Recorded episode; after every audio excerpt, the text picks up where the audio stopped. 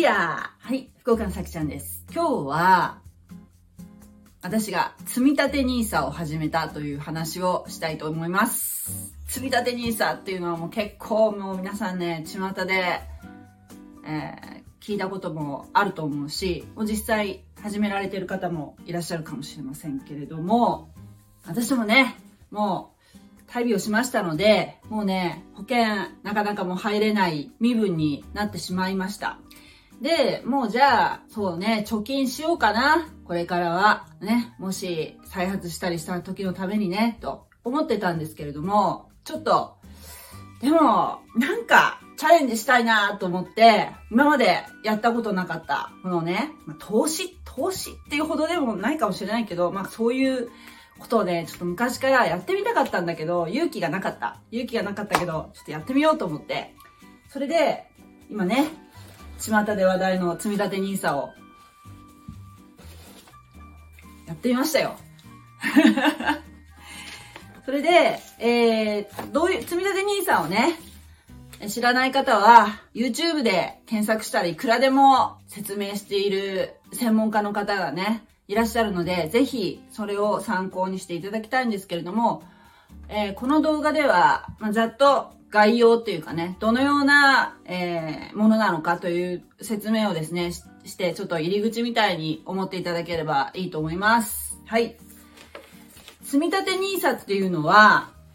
年間40万円まで20年間運用して、えー、運用できる。20年間ね。で運用益という、その出て、出た利益に税金がかかりませんよっていうものです。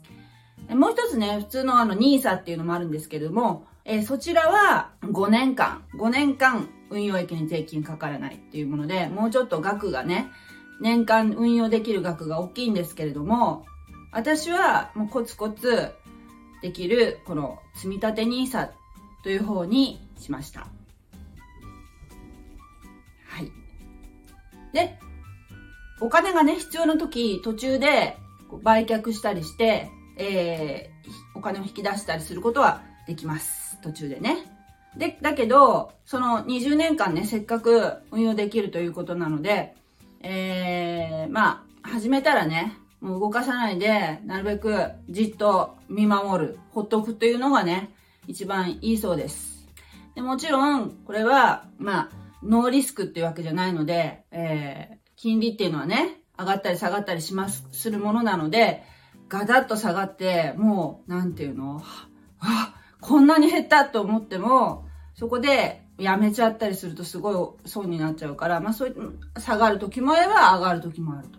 いうものらしいです。だからちょっとね、私も初めてやったので、まずやってみて、それから考えようと思って始めました。それでですね、この積立 NISA っていうのは、まあ、投資初心者でも、金融庁が一定のフィルターをかけて、えー、地雷商品っていうね、ちょっとかなり危険なものは排除してあるっていうか、ゼロじゃないですよ。ゼロじゃないけど、えー、地雷商品が少ないという特徴があります。だから、まあ、始める時の勉強みたいな感じですかね。投資を。えー、なんと500円とかね、1000円とか、少額からできます。年間さっき言ったように40万円という枠があるので、それに留めておかなければ非課税ということにはならないんですね。40万円以内だから、まあ、月々に割ると、まあ、3万3000円以内ぐらいにマックスでね、押さえておくといいそうです。月々入金、えー、投資する資金ですね。3万3000円ぐらい。で、まず始め方なんですけど、まず、証券会社に口座を作らないといけないんですね。で、普通のね、あの、銀行とかでもう、この積立 NISA ってできるんですけれども、一番いいのは 一番いい始め方っていうのは、ネット証券で始めることだそうです。私は楽天証券にしました。でまず、楽天証券のホームページを開きます。1。次に、口座開設ページで、総合口座と積立 NISA 口座を作ります。その時、マイナンバーカードとか、運転免許証とか、そういった身分証明書みたいのを手元に置いて操作するといいと思います。で、ネットでね、必要事項を打ち込んで、税務署などの申請とかがありますので、それは証券会社がするね、税務署に対する申請とかがありますので、それが終わったら数日後に口座が開設されるということです。だからすぐにはできないんですけど、数日かかると思いますね。で今多分、始める方が多いので、ちょっと時間がかかることがあるかもしれません。で、あの、これ、今言ってる時点と、また、時間が経ってからだと内容が変わってるかもしれませんので、えー、一番最新の情報をですね、ご確認されるのがいいと思います。それから、今度その口座にですね、お金を、投資資金を入金するんですけれども、総合口座に。その時にですね、私は楽天証券の口座を作るとともに、楽天銀行の口座も作って、マネーブリッジという仕組みを作るんですね。そうすると、楽天銀行の方から投資資金がそっちに銀行に入れておくと、証券の口座の方に月々の自動的にお金が移動するので、非常に便利です。でこういうことを、こういうシステムをすることによって、えー、いろいろ楽天のね、恩恵が受けられるそうなので、ちょっとここもね、えー、いろいろね、解説されている動画がたくさんあると思いますので、ぜひそちらをご確認ください。で、それから、毎月いくら積み立てるっていうことも決めていくんですけれども、あと頻度もね、毎月じゃなくて、例えば、ボーナスの時だけにするとか、いろいろそれは自分で決めることができるようです。それから、投資先も変えることができるそうです。では、投資先を決めるときの原則3つご紹介します。原則1、信託報酬が年0.2%程度のものを選ぶ。0.3%以上のものは選ばないようにするというのが原則が、一つ目の原則ですね。そして原則の2が先進国株式と国内株式インデックスファンドというものを選ぶということらしいです。これもですね、私もこう、そのようにね、おっしゃってる方が多いので、そうしたんですけども、私はちなみに楽天全米株式インデックスファンドというのと、EMAXIS SLIM 先進国株式インデックスという2つを選びました。そして原則が 3, 3つ目ですね。えー、これもさっき言いましたけど、ネット証券でやった方がいいということです。それは、実店舗に行くと、いろいろ、まあ、あの、説明を受ける中でね、迷いが生じたりすると。最初に決めておいたこととなんか違うことになってしまうっていう危険性があるからっていうのも一つあるんですけれども、うん、私、これやって思ったんですけどね。ネット証券にしたの講座を作る中で思ったんですけど、まあ、正直、私にとってはとてもめんどくさかったです。あの楽天が一番使いやすいよというおすすめがあったので、楽天証券と楽天銀行の2つね、口座を作ったんですけれども、もうね、途中でね、やめたくなりましたね。その、でも頑張ったら、なんとかできました、私でも。その、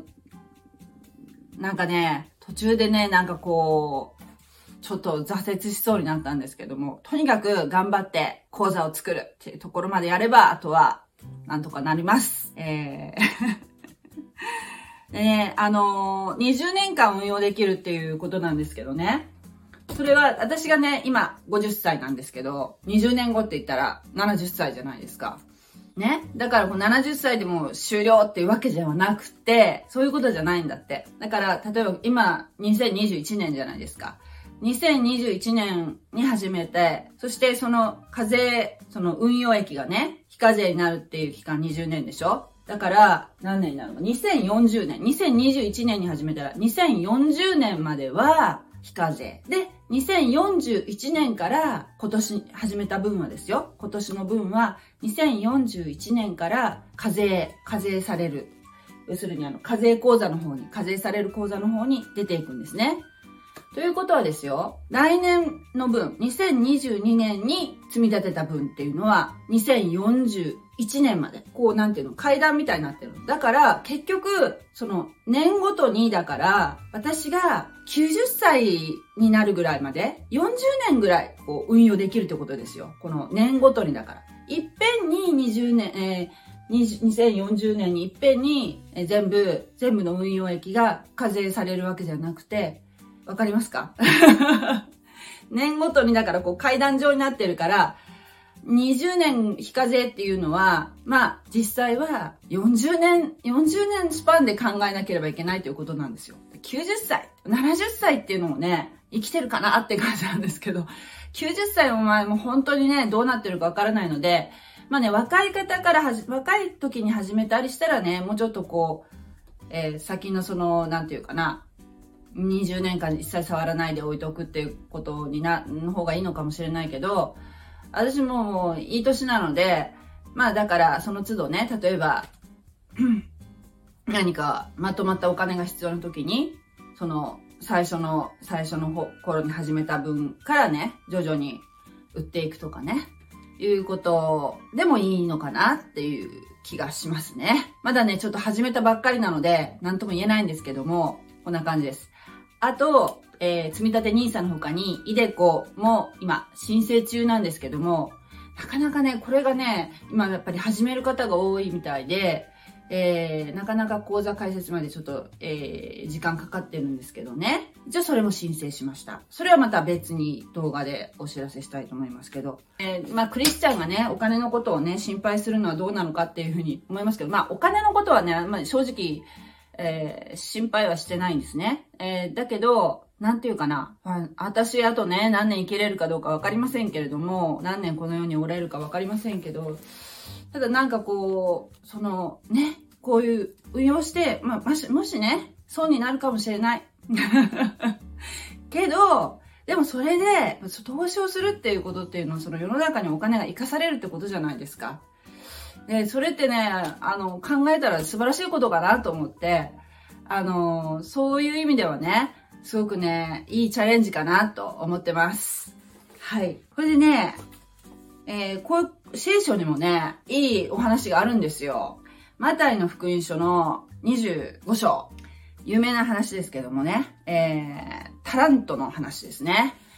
えー、ある主人が、主人、これ例え話なんですけど、ある主人が、しもべに、えー、一人のものには5タラント。5タラントって結構な額らしいですよ。1タラントでいくらだって言ってたかな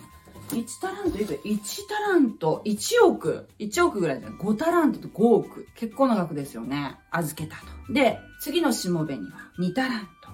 ト。2タラント預けた。で、3人目のしもべには1タラント預けたと。で、ちょっと旅行に行ってくるからって言って、主人がね。で、その、しばらくして戻ってきたら、その5タラント預けたしもべっていうのは倍にしてたそうなんです。ご主人様、お預かりしてたものを倍にしました。